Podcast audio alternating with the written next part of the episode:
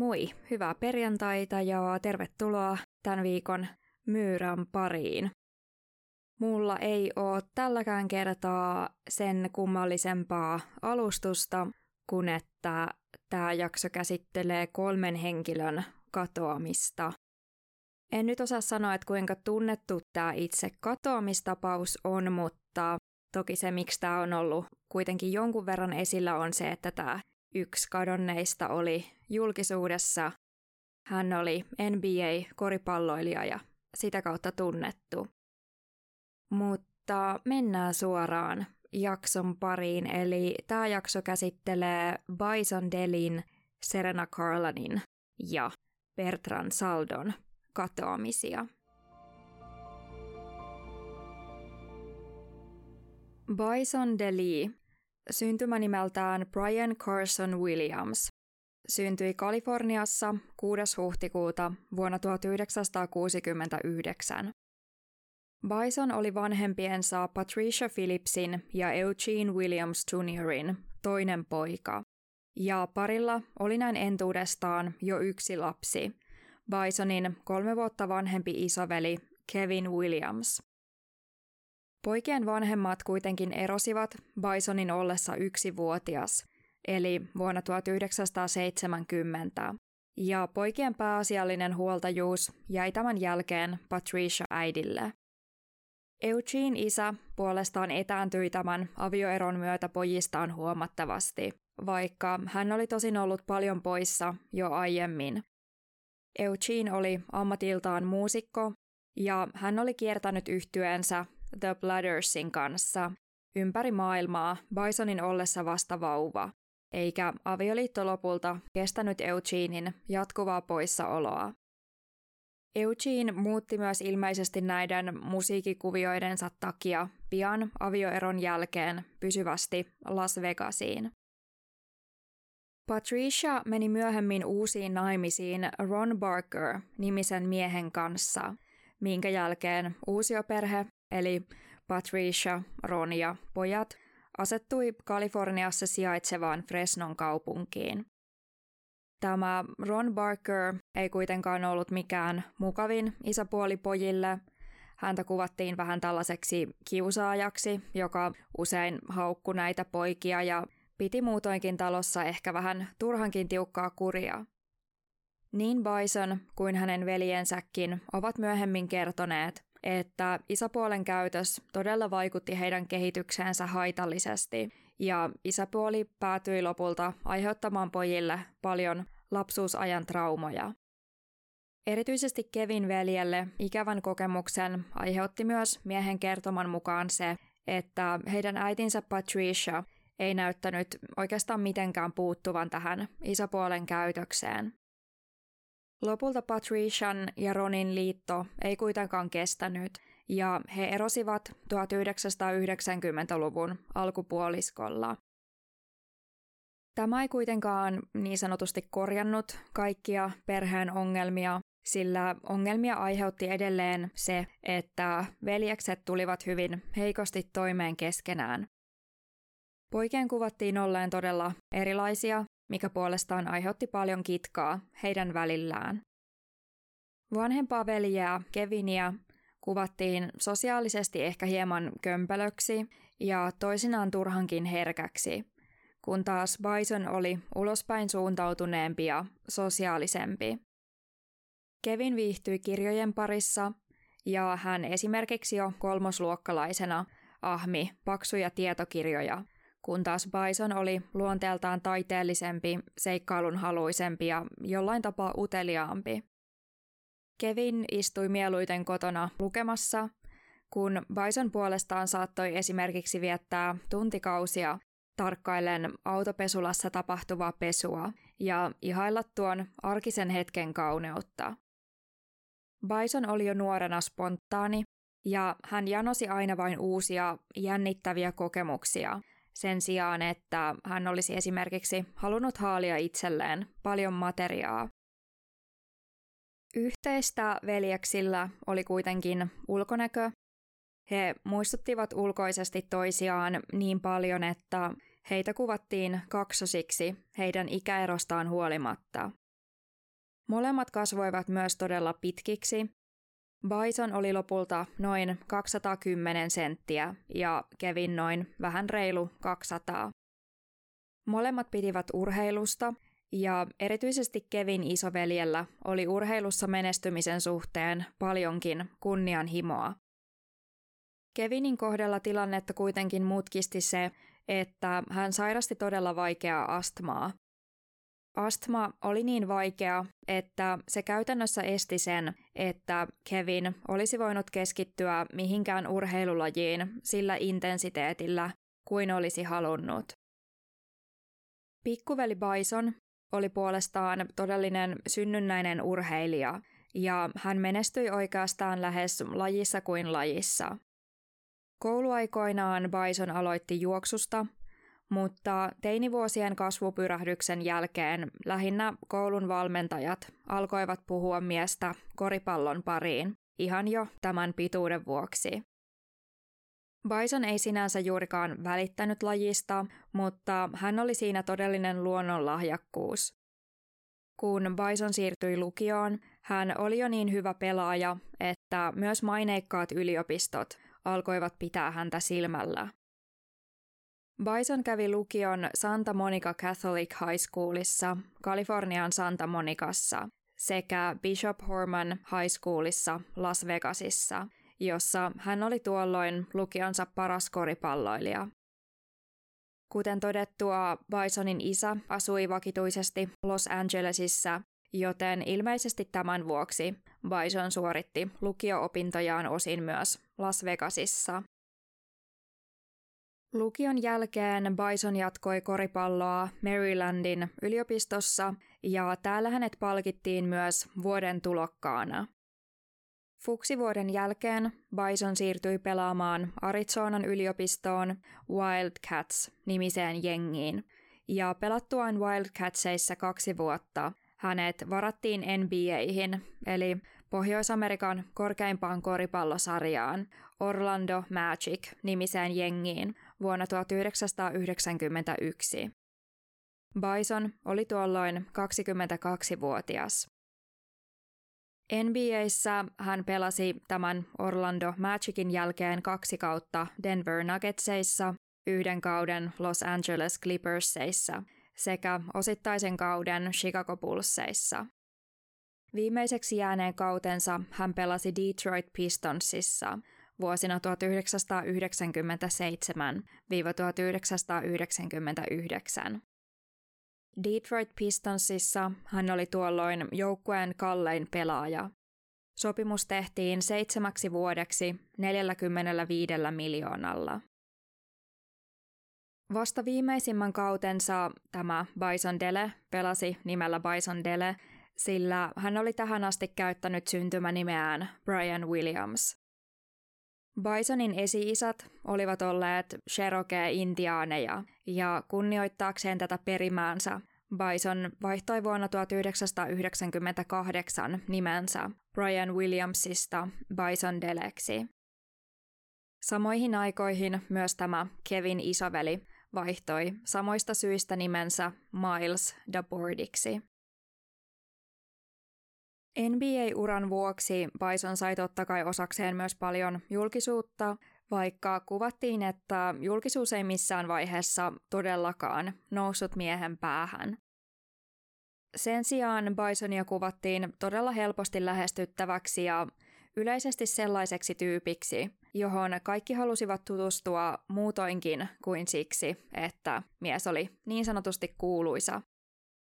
Hän sai myös vähemmän yllättäen paljon huomiota myös naisilta, jotka usein jättivät esimerkiksi rakkauskirjeitä Bisonin kuistille.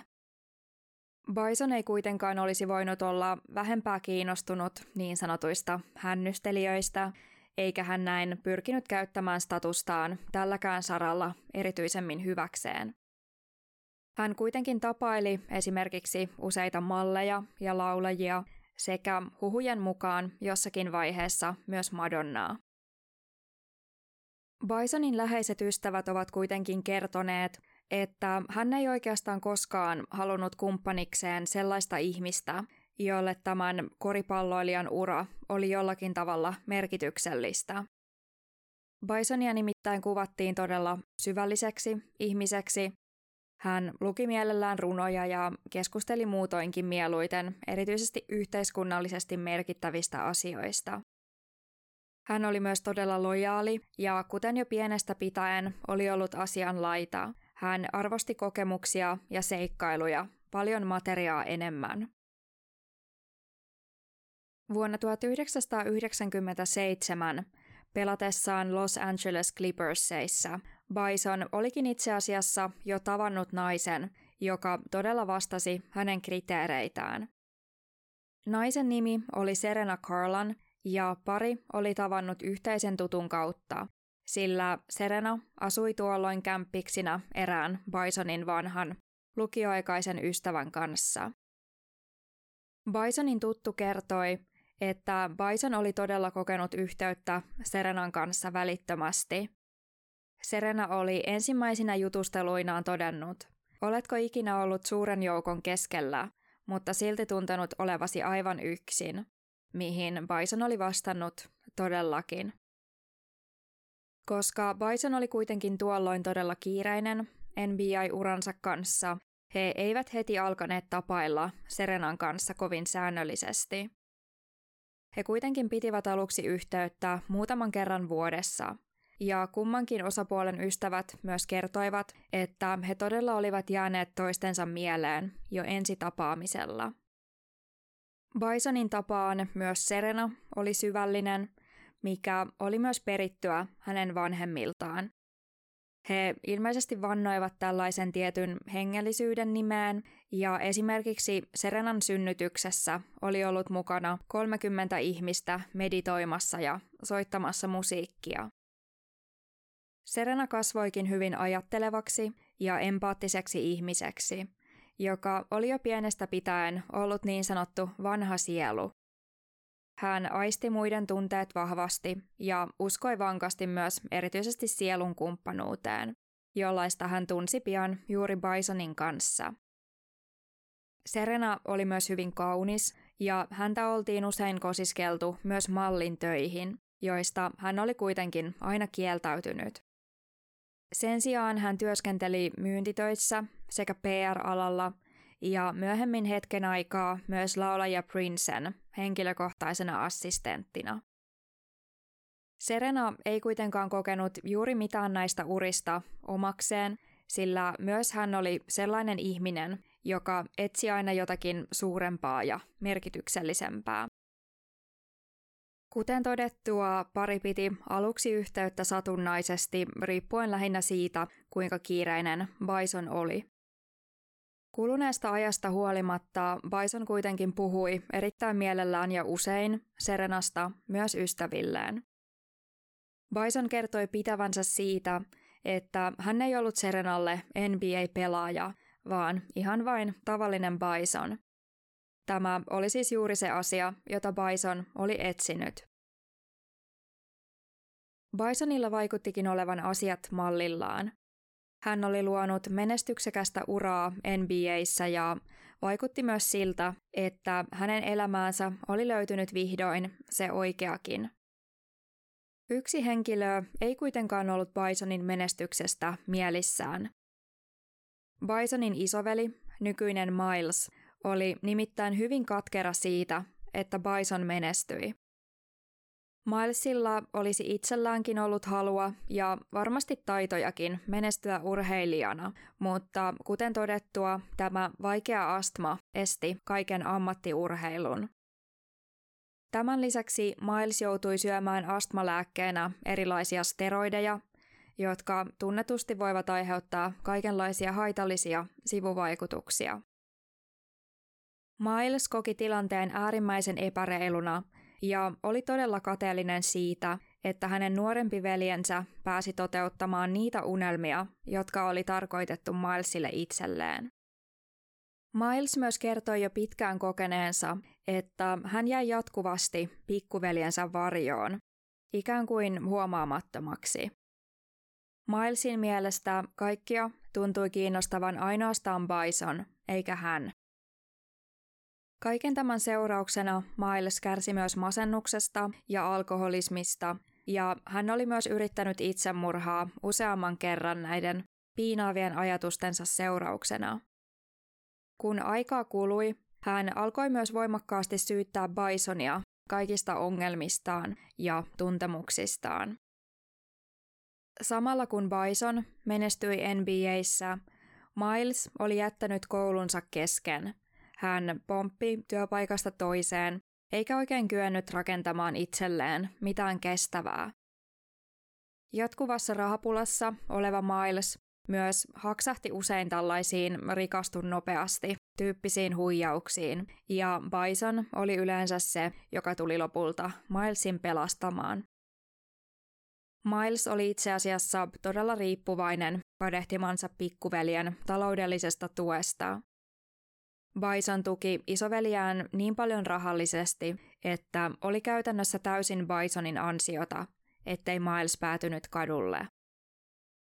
Miles tunsi kuitenkin tästäkin niin suurta epävarmuutta ja jonkinlaista häpeää, että hän ei osannut olla pikkuveljelleen kiitollinen hänen tarjoamastaan avusta. Vaikka moni ulkopuolinen ehkä ajatteli, että taloudellinen tukeminen tapahtui veljellisestä rakkaudesta, tämä ei kuitenkaan juuri pitänyt paikkaansa, sillä todellisuudessa veljekset eivät edelleenkään juuri tulleet toimeen keskenään. Bison kuitenkin auttoi Milesia lähinnä velvollisuuden tunnosta, sillä mies oli myös aina ollut poikkeuksellisen hyvän tahtoinen. Bison tuki taloudellisesti myös muuta perhettään ja osti esimerkiksi äidilleen satojen tuhansien arvoisen asunnon ja tuki tämän aikuisopintoja noin kahdeksallakymmenellätuhannella dollarilla. Isälleen hän puolestaan osti yllätyksenä viidentoistatuhannen dollarin arvoisen moottoripyörän, joskaan isä ei ollut ollut lahjasta kovin innoissaan. Kerrottiin, että isälle oli Las Vegasissa kehittynyt jokseenkin paha kokaiiniongelma, ja moottoripyörän saadessaan hän olikin todennut, ensi kerralla voisit antaa vain suoraan käteistä. Ymmärrettävästi tällainen käytös toi Bisonille myös paljon näitä lapsuuden traumaja pintaan, ja hän alkoi kokea jo hänelle entuudestaan tuttuja hylkäämisen kokemuksia. Bison oli aina jollain tapaa kokenut, ettei ollut oikein saanut olla oma itsensä perheensä seurassa. Myös Bisonin äiti oli useiden lähteiden mukaan näin veljesten aikuisiälläkin hieman niin sanotusti hankala persoona, ja hän oli usein erityisesti pummimassa rahaa tältä nuoremmalta pojaltaan. Sen sijaan hän ei vaikuttanut olevan juuri kiinnostunut siitä, miten pojat todellisuudessa voivat tai mitä heille kuului. Bison alkoikin pikkuhiljaa luoda itselleen tällaista itse valitsemaansa uutta perhettä, mutta valitettavasti mielenterveysongelmat seurasivat myös häntä, juuri niin kuin hänen isoveljeäänkin. Kerrottiin, että erityisen onneton Bison oli ollut Orlandossa, jossa hän oli myös sairastunut veljensä tapaan masennukseen ja vaikutti siltä, että Bisoniakin piinasivat erityisesti tämän lapsuuden kokemukset. Bison kuitenkin onneksi puhui rohkeasti mielenterveyden haasteistaan ja hän olikin ilmeisesti yksiä ensimmäisiä N B A-pelaajia, jotka kertoivat julkisesti mielenterveysongelmistaan. Bisonin vaikeudet kuitenkin syvenivät myöhemmin ja hän otti kerran ilmeisesti tahallisesti huomattavan määrän unilääkkeitä. Tällöin myös tämä jengi Orlando Magic oli hyllyttänyt hänet toistaiseksi. Bison selvästi voi huonosti, minkä lisäksi hän oli esimerkiksi pyörtyillyt harjoituksissa sekä ajanut pienen kolarin autollaan. Bison tosin itse kertoi, että hänen jaksamisensa oli koetuksella erityisesti siksi, että hän ei noudattamallaan kasvisruokavaliolla yksinkertaisesti jaksanut treenata ammattiurheilijalta vaadittavalla tavalla. Mahdollisesti kaikkien edellä esitettyjen tekijöiden yhteisvaikutuksesta Bison päätyi myös päättämään viimeisimmän tämän seitsemän vuoden sopimuksensa Detroit Pistonsin kanssa ennenaikaisesti. Seitsemän vuoden sopimuksen päättäminen viisi vuotta etukäteen maksoi Bisonille lähes kolmekymmentäseitsemän miljoonaa, mutta mies oli tähän täysin valmis. Päätös ei myös sinänsä ollut edes erityisen vaikea, sillä Bison ei edelleenkään erityisemmin pitänyt koripallosta, ja se oli hänelle enemmänkin vain työ, jossa hän sattui olemaan erityisen hyvä. Kuten missä tahansa työssä, Bison totesi olevansa yksinkertaisesti onneton, eikä halunnut enää jatkaa paikassa, joka ei tuottanut iloa. Bisonin kuitenkin odotettiin palaavan takaisin pelaamaan, ja hän olisi saanutkin mieluusti jatkaa tauon jälkeen, mutta Bisonin päätös lopettamisesta oli vankkumaton. Vaikutti siltä, että Bison todella halusi vain elää vapaasti ja tehdä juuri niitä asioita, joita itse kulloinkin halusi, ja N B A oli tavallaan ollut hänelle vain keino tienata rahaa, elääkseen mukavaa vapaa-aikaa. Hän oli myös usein tuonut esiin sen, kuinka hän todella toivoi voivansa nauttia koripallosta tarpeeksi, mutta ei vain kyennyt siihen. Uransa Bison siis lopetti vuonna tuhatyhdeksänsataayhdeksänkymmentäyhdeksän, kolmekymmentävuotiaana. Lopetuksensa jälkeen Bison vaikutti olevan pitkästä aikaa onnellinen, kun ammattiurheilijan ura ei enää vienyt miehen kaikkia henkisiä voimavaroja.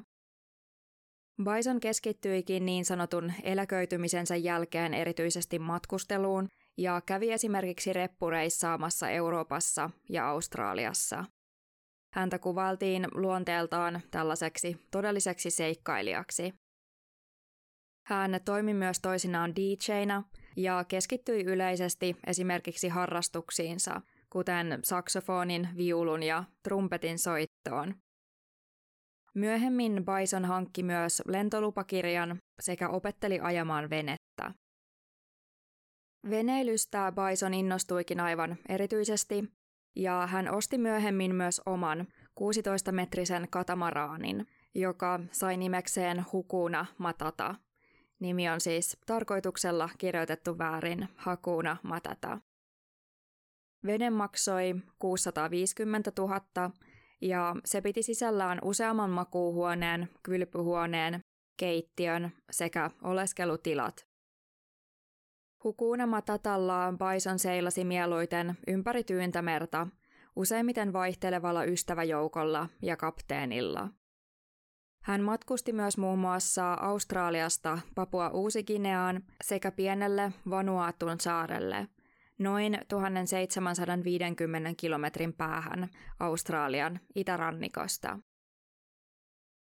Vuonna kaksituhattayksi Bison otti jälleen yhteyttä vanhaan ihastukseensa Serenaan, joka toimi nyt kiinteistön välittäjänä New Yorkissa. Bison kertoi olevansa naisesta huolissaan. Samana vuonna olivat nimittäin juuri tapahtuneet koko maailmaa järkyttäneet V T C-iskut. Bison pyysi Serenaa mukaansa merille, ja Serena suostui. Aluksi vastahakoisesti, mutta suostui kuitenkin. He päätyivät lopulta viettämään merillä viisi viikkoa. Viiden viikon merilläolon jälkeen Serena palasi kotiinsa, vaikka paluu tuntuikin todella masentavalta. Hän ei todella tuntenut kutsumusta kiinteistön välittäjän uraa kohtaan, mutta kuten suurimman osan ihmisistä, töitä oli tehtävä. Muutaman viikon päästä naisen paluusta Bison kuitenkin otti jälleen yhteyttä ja pyysi Serenaa jälleen liittymään seuraansa maailmalle. Tällä kertaa Serena ei kuitenkaan suostunut lähtemään. Hän kertoi, että hänen taloudellinen tilanteensa edellyttäisi sitä, että hän tekisi töissä täyttä päivää eikä hänellä olisi yksinkertaisesti varaa lähteä viikoiksi pois. Hieman tämän jälkeen Bison kuitenkin lähetti Serenalle paketin. Paketissa oli viidenkymmenentuhannen dollarin shekki ja lappu, jossa luki "Näin minä ajattelen taloudellisesta tilanteestasi". Tämä riitti vakuuttamaan Serenan ja vuoden kaksituhattakaksi alussa nainen lensi Uuteen-Seelantiin. Täällä hän tapasi Bisonin joka oli viettänyt jälleen jo jonkin aikaa seilaten esimerkiksi Australian lähistöllä olevilla saarilla. Bison ja Serena viettivät aikaansa merillä ja lähistön saarilla useimmiten kolmestaan. Bisonin ja Serenan lisäksi mukana oli siis aina veneen vaihtuva kapteeni.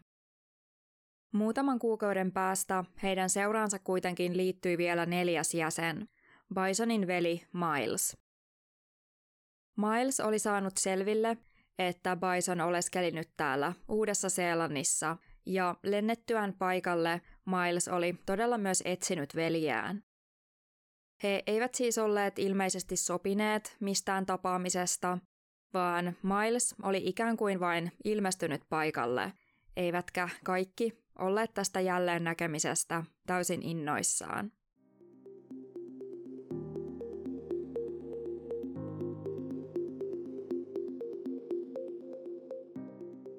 Kaupallinen yhteistyö BookBeat. BookBeat on Suomen suosituin äänikirjapalvelu, jossa on yli viisisataatuhatta e- ja äänikirjaa. BookBeatissa on eri tasoja ja palvelun saa edullisimmillaan käyttöön vain kymmenellä eurolla kuussa. Tällä Basic-paketilla saa kuunnella ja lukea jopa kaksikymmentä tuntia kuukaudessa. Mä tein vuodenvaihteessa sellaisen lupauksen itselleni, että mun on joka päivä pakko saada mun älykelloon kymmenentuhatta askelta. Ja se on oikeastaan toteutunut jopa aika hyvin, mistä mä oon ollut kyllä aika yllättynyt, ottaen huomioon, miten uuden vuoden lupaukset yleensä menee. Mutta mä sanon, että äänikirjat ja kaikenlainen tällainen kiva kuunneltava on todellakin auttanut tämän tavoitteen saavuttamista ja on ollut oikeasti jopa mukava mennä tonne kävelyille, vaikka väkisin ja vaikka olisi pimeätä ja kaikki ärsyttäisi, niin siitä on tullut sellainen kiva rutiini. Mä oon itse kuunnellut BookBeatista viimeisimpänä totta kai Ystäväni Anna -kirjan. Mä tein viime vuoden puolella jakson tästä huijariperiaatteesta Anna Delveystä, ja hänestä on nyt tullut myös tämä Netflix-sarja. Ja tämä Ystäväni Anna on siis tämä Annan tarina tavallaan hänen parhaan ystävänsä Rachel Williamsin näkökulmasta. Ja Rachel Williams on siis myös kirjoittanut tämän kirjan. Tässä on aika hyvin tällaista sisäpiirin tietoa Annan elämästä ja kerrotaan sit siitä, että miten Rachel on on nämä asiat kokenut, ja tämä oli kyllä todella mielenkiintoinen kuunneltava. Tämän Ystäväni Anna-kirjan lisäksi mä oon viime aikoina kuunnellut tällaista teosta kuin Paholainen vuoteessani, jonka on kirjoittanut Caroline Woods. Tämä on tosi tarina, eli tämä kirjoittaja Caroline Woods on joutunut tällaisen romanssihuijarin uhriksi. Tämä on tosi mielenkiintoinen katsaus siihen, että miten nämä huijarit toimii ja miten he osaa jotenkin toimia niin ammattimaisesti tässä, mitä he tekee. Tämä oli myös tosi mielenkiintoinen tarina ja totta kai, koska tämä on tosi tarina, niin oli aika, aika hurjaa kuunneltavaa. Muun muassa nämä kirjat löytyy siis BookBeatista ja koodilla Moorea saat uutena BookBeat-käyttäjänä kokeilla tätä BookBeat Premiumia neljäkymmentä päivää maksutta. Kokeilujakso oikeuttaa siis BookBeat Premiumiin, jolla saa kuunnella ja lukea kirjoja rajattomasti, eli ehdottomasti kannattaa ottaa etukäyttöön, jos BookBeat ei ole vielä käytössä.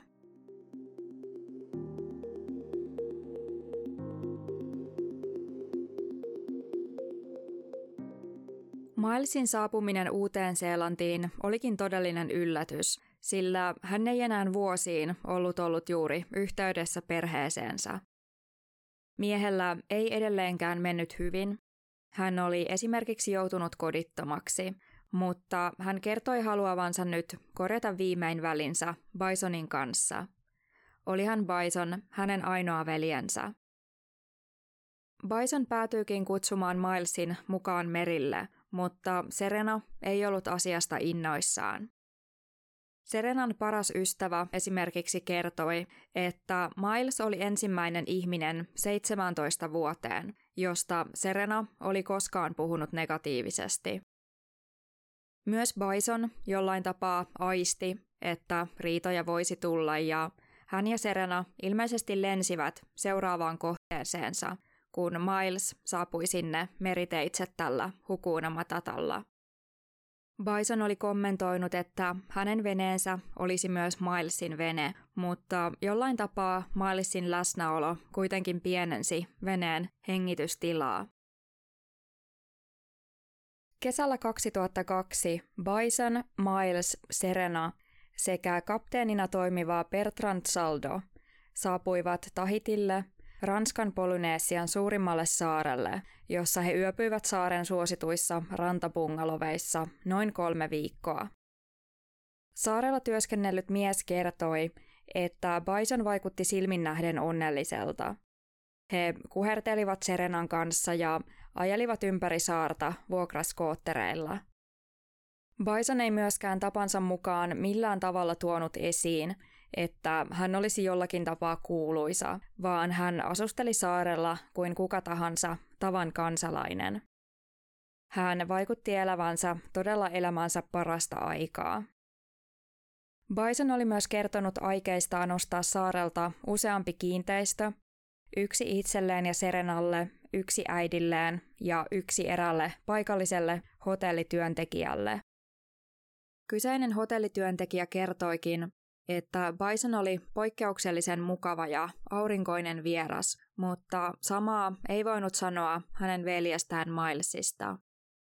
Työntekijä kertoi, että Milesista oikein huokui jotakin todella negatiivista energiaa. Heinäkuun kuudentena päivänä samana vuonna kaksituhattakaksi nelihenkinen joukko lähti jatkamaan matkaansa Tahitin Papeetten satamasta. Hakuna Matatan oli tarkoitus suunnata ensin Raiatean saarelle, noin kaksisataakaksikymmentä kilometrin päähän Tahitista luoteeseen, ja sen jälkeen Havaijille. Seuraavien kahden päivän aikana veneeltä soitettiin yhteensä kolme satelliittipuhelua. Ensimmäisen soittivat Serena ja Bison yhdessä seitsemäs heinäkuuta noin kahdeksalta illalla. Puhelu soitettiin Bisonin hyvälle ystävälle ja assistentille Kevin Porterille. Kevin kertoi, että puhelu oli sinänsä ollut tavanomainen, mutta se oli jollain tapaa keskeytynyt ennenaikaisesti. Viimeiseksi jääneen puhelun soitti seuraavana päivänä yksin Serena. Hänkin soitti Kevin Porterille ja kertoi, että kaikki oli veneellä hyvin ja kaikilla oli hauskaa. Tämän jälkeen veneeltä ei kuulunut enää mitään.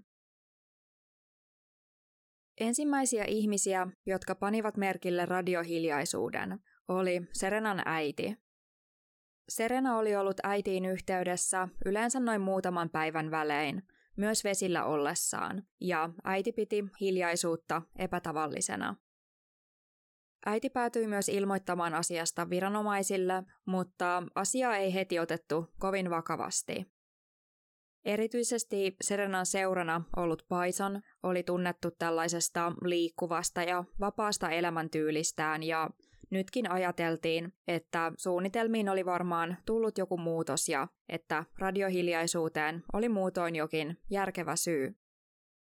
Kenestäkään Hakuna Matatan kyydissä olleesta ei kuitenkaan kuultu ennen elokuun alkupuolta.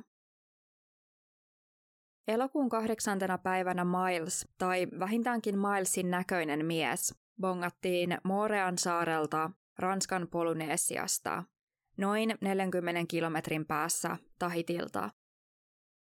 Silminnäkijät kertoivat, että miehen seurana oli naispuolinen henkilö, jota epäiltiin Milesin tyttöystäväksi Erika Viiseksi. Pari vietti aikaa rauhassa hotellilla ja heidät nähtiin lähinnä istuvan uima-altaalla, minkä lisäksi he olivat väitetysti osallistuneet jollekin turistiretkelle läheiselle atollille. Niille henkilöille, jotka tämä Miles oli saarella tavannut, hän oli kertonut, että Bison ja Serena olivat viettämässä aikaa toisella saarella, kun taas veneen kapteeni oli samaisella Moorean saarella joidenkin ystäviensä kanssa.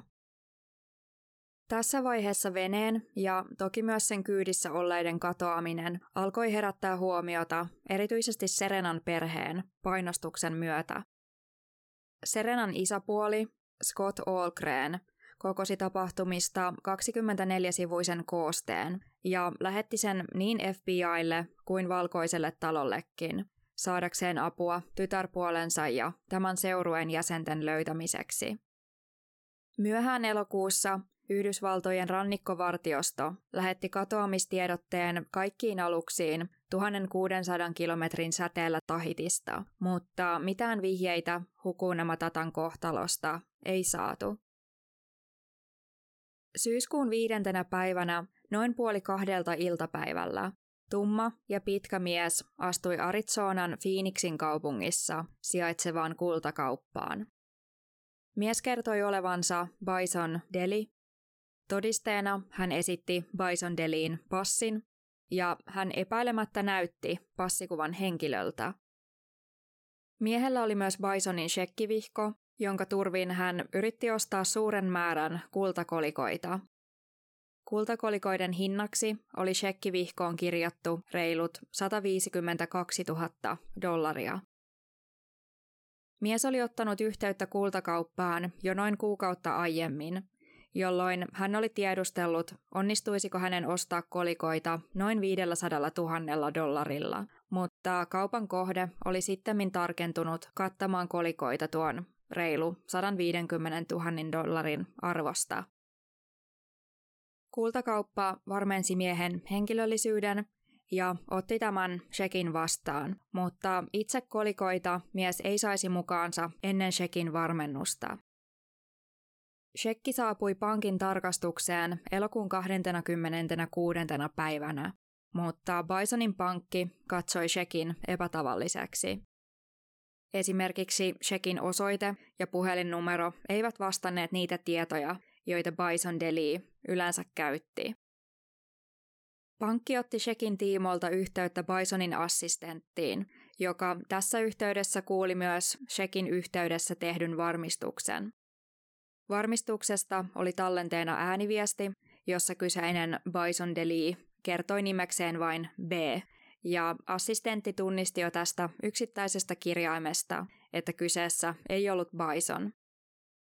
Assistentti otti yhteyttä kultakauppaan ja kertoi, että shekkiä ei saisi lunastaa, minkä jälkeen assistentti otti yhteyttä Phoenixin poliisiin. Kultakauppa sopi poliisin kanssa, että he sanoisivat tälle miehelle kaiken olevan kunnossa ja että hän voisi tulla pian noutamaan kolikkoja. Mies saapui noutamaan kolikkoja syyskuun viidentenä päivänä ja tällöin vastassa kultakaupassa olivat myös viranomaiset. Kultakaupasta otettiin nyt kiinni Bisonin veli Miles Dabord. Hänellä oli mukanaan Bison Deleen henkilöllisyystodistus sekä joitakin hänen luottokorttejaan. Miles vietiin Phoenixin poliisiasemalle, jossa häntä kuulusteltiin useiden tuntien ajan. Miles kuitenkin kertoi vain, että oli ostamassa kultakolikoita pikkuveljensä Bisonin valtuuttamana ja että kultakolikot olivat näin päätymässä myöhemmin Bisonille. Milesin kuvattiin kuitenkin käyttäytyneen kuulusteluissa todella kummallisesti. Osan ajasta hän hikoili todella voimakkaasti ja vaikutti alkavan itkeä minä hetkenä hyvänsä, kun toisena hetkenä hän taas saattoi alkaa spontaanisti nauraa ja hymyillä jutuilleen. Koska Bisonia itseään ei kuitenkaan saatu kiinni kiistämään, eikä tosin myöntämäänkään Milesin kertomaa, poliisi päätyi päästämään Milesin menemään. Tässä vaiheessa heillä ei ollut riittäviä syitä pitää miestä enää kiinni otettuna. Päästyään vapaaksi Miles poistui välittömästi maasta. Hän matkusti aluksi Palo Alton kaupunkiin Kaliforniaan ja jatkoi sieltä rajan yli Meksikon Tijuanaan tyttöystävänsä Erikan avustuksella. Meksikosta hän soitti vielä äidilleen ja sanoi, "Kyllä sinä minut tunnet. Minä en selviäisi vankilassa." Tyttöystävälleen Erikalle Miles oli puolestaan kertonut, että veneen tapahtumat olivat niin uskomaton tapahtumasarja, että häntä ei tultaisi koskaan uskomaan. Bisonin hyvä ystävä yritti saada Milesin kiinni Meksikosta, ja hän saikin jonkin ajan kuluttua yhteyden tähän Meksikossa majailevaan mieheen. Bisonin ystävä totesi Milesille, että hän voisi tuoda tälle Meksikoon sataviisikymmentätuhatta dollaria käteistä rahaa, jos tämä vain auttaisi heitä löytämään Bisonin. Ystävä matkusti Meksikoon ja alkoi käytännössä vain kysellä ympäriinsä. Milesin kaltainen, yli kaksimetrinen tumma mies kiinnittäisi varmasti huomiota ja ehkä joku jopa osaisi kertoa, missä hän oli. Ennen kuin ystävä löysi Milesin, poliisi ilmoitti kuitenkin Hakuna Matatan löytyneen. Syyskuun kahdentenatoista päivänä vuonna kaksituhattakaksi Bison Deleen katamaraani löydettiin ankkuroituna Tahitin etelärannikolta. Silminnäkijät ovat sittemmin raportoineet, että heinäkuun kuudenteenatoista päivänä kyseinen katamaraani ankkuroitiin Phaeton Bayn satamaan jonkun erityisen pitkän ja tumman miehen toimesta. Milesin kuvaukseen sopiva mies jätti veneen rantaan ja poistui sitten paikalta. Alus oli löydettäessä rekisteröity uudestaan nimellä Ariabella, ja tämä nimi luki myös veneen kyljessä. Rungosta kuitenkin näki, että Ariabella nimen alta oli hiljattain poistettu kirjaimia, sillä rungossa näkyi selkeästi ääriviivat laatoista Hakuna Matata. Poliisi epäili heti, että kaikki kolme, Bison, Serena ja kapteeni Bertrand Saldo, olivat kuolleet. Tämä Meksikossa oleskellut ystävä soitti välittömästi Bisonin äidille ja kertoi uutisista, mutta ystävän mukaan äiti oli ollut tiedon suhteen hyvin välinpitämätön. Ystävän mukaan äiti oli todennut lähes välittömästi, tiedätkö, hän ei koskaan ostanut minulle mitään. Kun ystävä oli sitten todennut, että Bisonhan osti äidille muun muassa satojen tuhansien arvoisen asunnon, äiti oli ystävän mukaan vastannut, olen tavannut muitakin N B A-äitejä ja heillä on pelkässä ranteessaan tuota kalliimpaa tavaraa. Jos nämä kommentit pitävät paikkaansa, ei ole kyllä mikään ihme, että Bison tunsi olonsa perheensä kanssa usein surkeaksi. Tapausta alkoivat aluksi tutkia Ranskan viranomaiset Tahitilla, ja tutkintaan liittyi myöhemmin myös F B I. Veneestä löydettiin ilmeisesti ainakin yksi luodinreikä, ja vaikutti siltä, että sitä oltiin jollakin tapaa yritetty paikkailla. Paikalta löydettiin myös viitteitä verijäljistä, ja tutkijat päättelivät, että kadonneet henkilöt oli näin ollen todennäköisesti surmattu aluksen sisällä. Myöhemmin kuitenkin todettiin, että esimerkiksi tämän luodinreiän ei voitu varmuudella todeta olleen juuri luodinreikä, ja myös verijäljet olivat ilmeisesti varmistamattomia löydöksiä. Näin ollen ei kyetty aukottomasti todistamaan, ammuttiinko aluksessa todellisuudessa yhtäkään laukausta.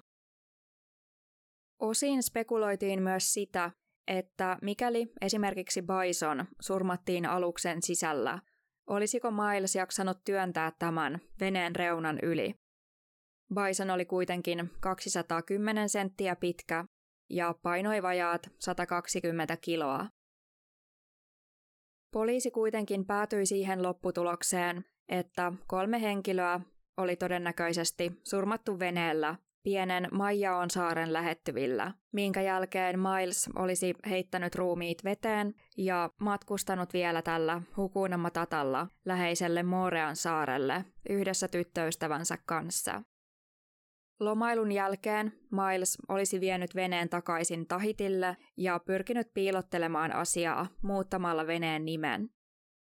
Tyttöystävälleen Erikalle Miles oli myös ilmeisesti kertonut, että hänellä ei missään vaiheessa ollut suunnitelmissa matkustaa Havaijille, vaan että Erika oli jo kuukausia aiemmin varannut matkan suoraan Tahitille Milesia tapaamaan. Miles ei itse kertonut omaa versiotaan koskaan suoraan tutkijoille, Mutta tyttöystävälleen Erikalle hän oli kertonut tapahtumista seuraavan version.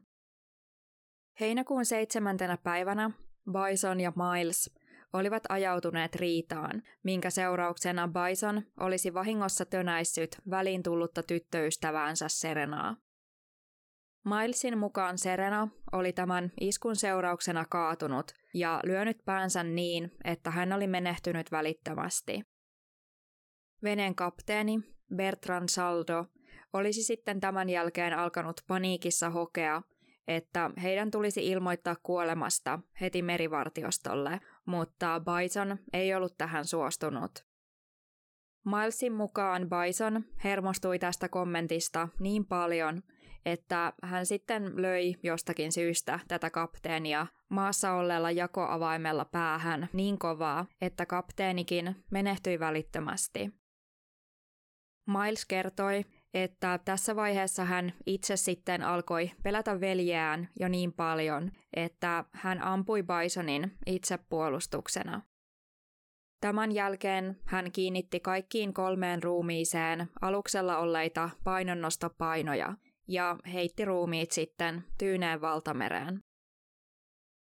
Miles myös kertoi paikan veneessä, jossa Bison olisi lyönyt kapteenia jakoavaimella. Tapauksen tutkijana työskennellyt kuitenkin kommentoi, että tällaisesta lyönnistä tulisi käytännössä sellaisia veriroiskeita, joita ei paikalta löytynyt. Lyönti oli Milesin mukaan tapahtunut veneen sisätiloissa, joten veriroiskeita olisi tullut olla vähintäänkin veneen katossa. Mitään Milesin tarinaa fyysisesti vahvistavaa ei kuitenkaan löytynyt.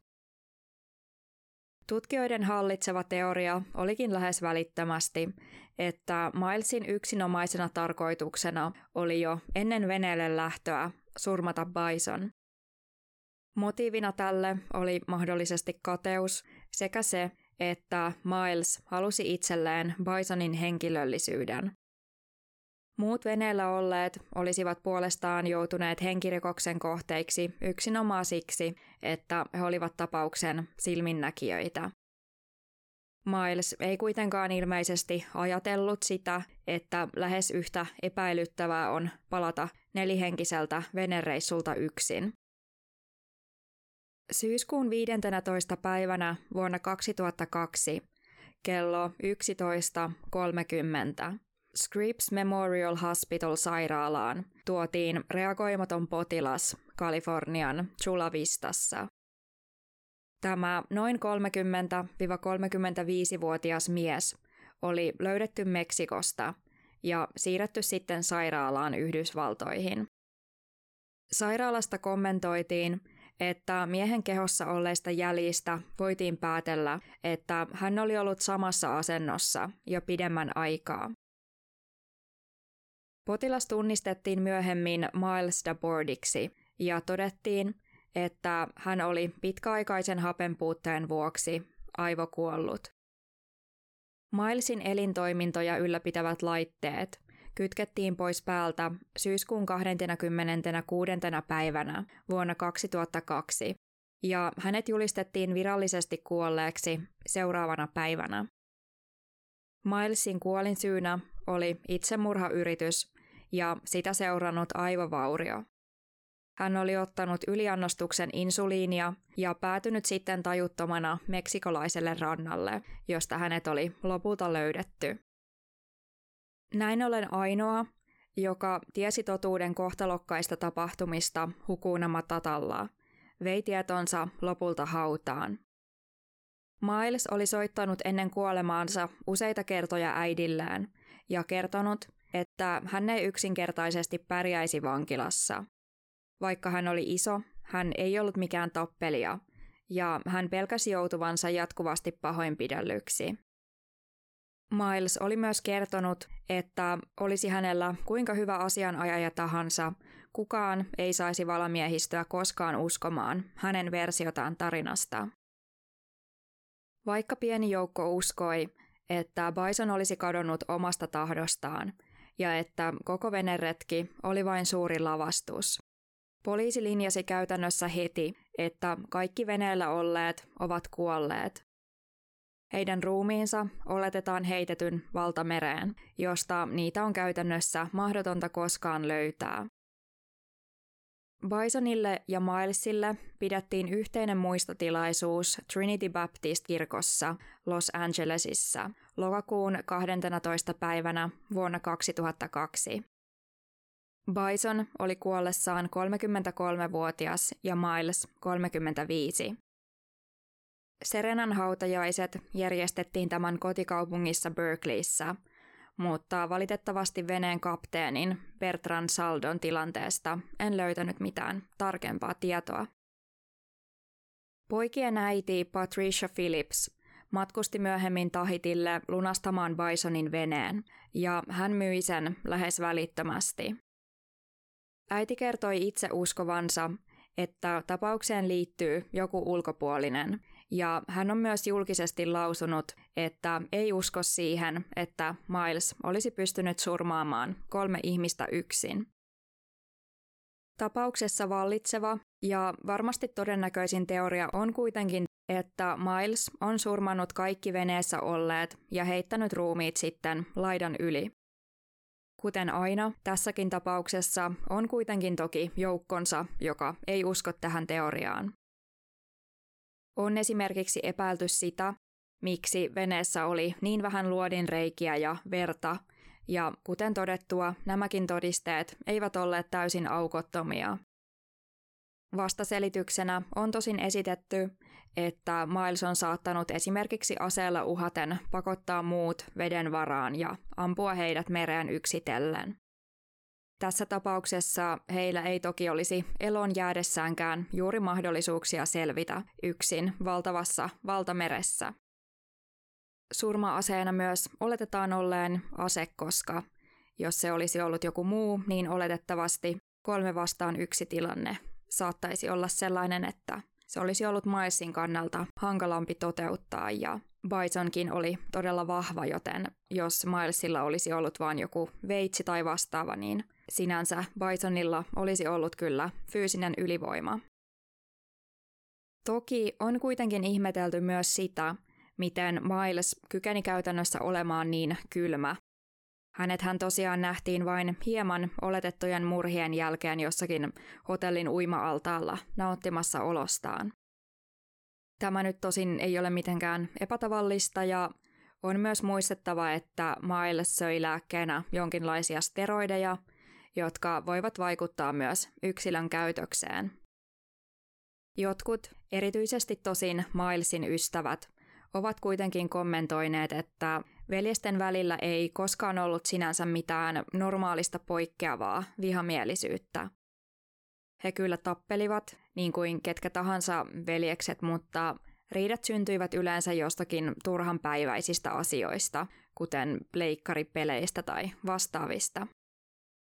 Lopulta kuitenkaan koko totuutta eivät tiedä muut kuin Miles ja Bison itse, ja kumpikaan heistä ei ole enää täällä kertomassa asiasta. Vielä totta kai edelleen on se joukko, joka uskoo, että Bison ja Serena ovat jossain ja halusivat kadota. Tässä tietysti on muistettava, että tällä kapteenilla puolestaan ei ainakaan tiedetysti ollut mitään syytä kadota heidän kanssaan. Lisäksi Bisonilla ei enää ollut mitään velvoitteita, esimerkiksi N B A:tä kohtaan, eli hän tavallaan sai kyllä jo elää juuri kuten halusi. Katoamiseen liittyen toki on epäilty myös jotakin merirosvoja ja kaappausta, mutta ensinnäkään mitään lunnasvaatimuksia ei ole esitetty, ja toiseksi tämä ei selitä sitä, miksi Miles olisi ainoana jätetty kaappaamatta.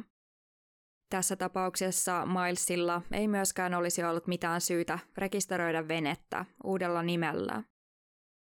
Milesin pitkäaikainen lapsuuden ystävä on kuitenkin kommentoinut, että hän tietää varmaksi, että Bison ja Serena oleskelevat tällä hetkellä jollakin pienellä Tyynenmeren saarella. Varmuudeksi on kuitenkin todettava, että tälle väitteelle ei ole yhtään mitään perusteita, ja se tuskin on edes todennäköistä. Bison oli kuitenkin suhteellisen tunnettu, minkä lisäksi hän tosiaan reilu kaksimetrisenä isona miehenä varmasti kiinnittäisi huomiota, missä hän nyt liikkuukaan. Joitakin spekulointeja kuitenkin herätti se, että tapauksen paikallinen tutkinta oli jotenkin vähän hämyistä, ja esimerkiksi paikallinen syyttäjä oli suoraan todennut eräälle toimittajalle, että heitä ei oikeastaan koskaan kiinnostanut tämä tapaus, sillä uhrit olivat amerikkalaisia. Tämä toimittaja oli myös pyytänyt joitakin tapauksen julkisia asiakirjoja nähtäväkseen, mutta ei ollut niitä koskaan saanut. Mene ja tiedä voi johtua ihan vain pienen saaren asioiden suurpiirteisestä hoidosta, mutta jotkut teoreetikot spekuloivat tätä salaperäisyyttä tämän osalta. Virallinen ja luultavasti todennäköisin lopputulema kuitenkin on, että Miles on surmannut kaikki kolme muuta henkilöä Hakuna Matatalla vuonna kaksituhattakaksi, mutta tapahtumien tarkka kulku jäi ikuiseksi mysteeriksi. Serenan äiti on kommentoinut, että uskoi Serenan olleen viimeiset hetkensä onnellinen Bisonin kanssa. Kuten todettua, äiti on myös todella spirituaalinen ja hän kertoi pitkään kommunikoineensa Serenan kanssa tämän oletetun kuoleman jälkeenkin. Hän kertoi, että jossakin vaiheessa Serena kuitenkin lakkasi vastaamasta ja äiti päätteli tästä, että hänen oli aika jatkaa elämäänsä. Bisonin paras ystävä on puolestaan ollut edelleen harmistunut siitä, että Bison on otsikoissa enää tämän kuoleman vuoksi ja moni on tuntunut unohtavan tämän hienon elämän kokonaan. Näin valitettavasti saattaa ollakin, mutta Bisonin elämääkin enemmän unohduksiin ovat kuitenkin ainakin lööppiotsikoissa ehdottomasti jääneet myös toiset kadonneet, Serena Karlan ja Bertrand Saldo. Koska Bison Dele oli julkisuuden henkilö, näiden muiden kahden katoaminen on selvästi jäänyt tämän varjoon. Serenasta on saatavilla jonkin verran tietoa, mutta esimerkiksi tästä kapteenista Bertrand Saldosta ei löydy oikeastaan yhtään mitään. Tiedetään vain, että hän oli syntynyt Ranskassa vuonna tuhatyhdeksänsataaseitsemänkymmentä, eli hänkin oli kuollessaan nuori, vain kolmekymmentäkaksivuotias.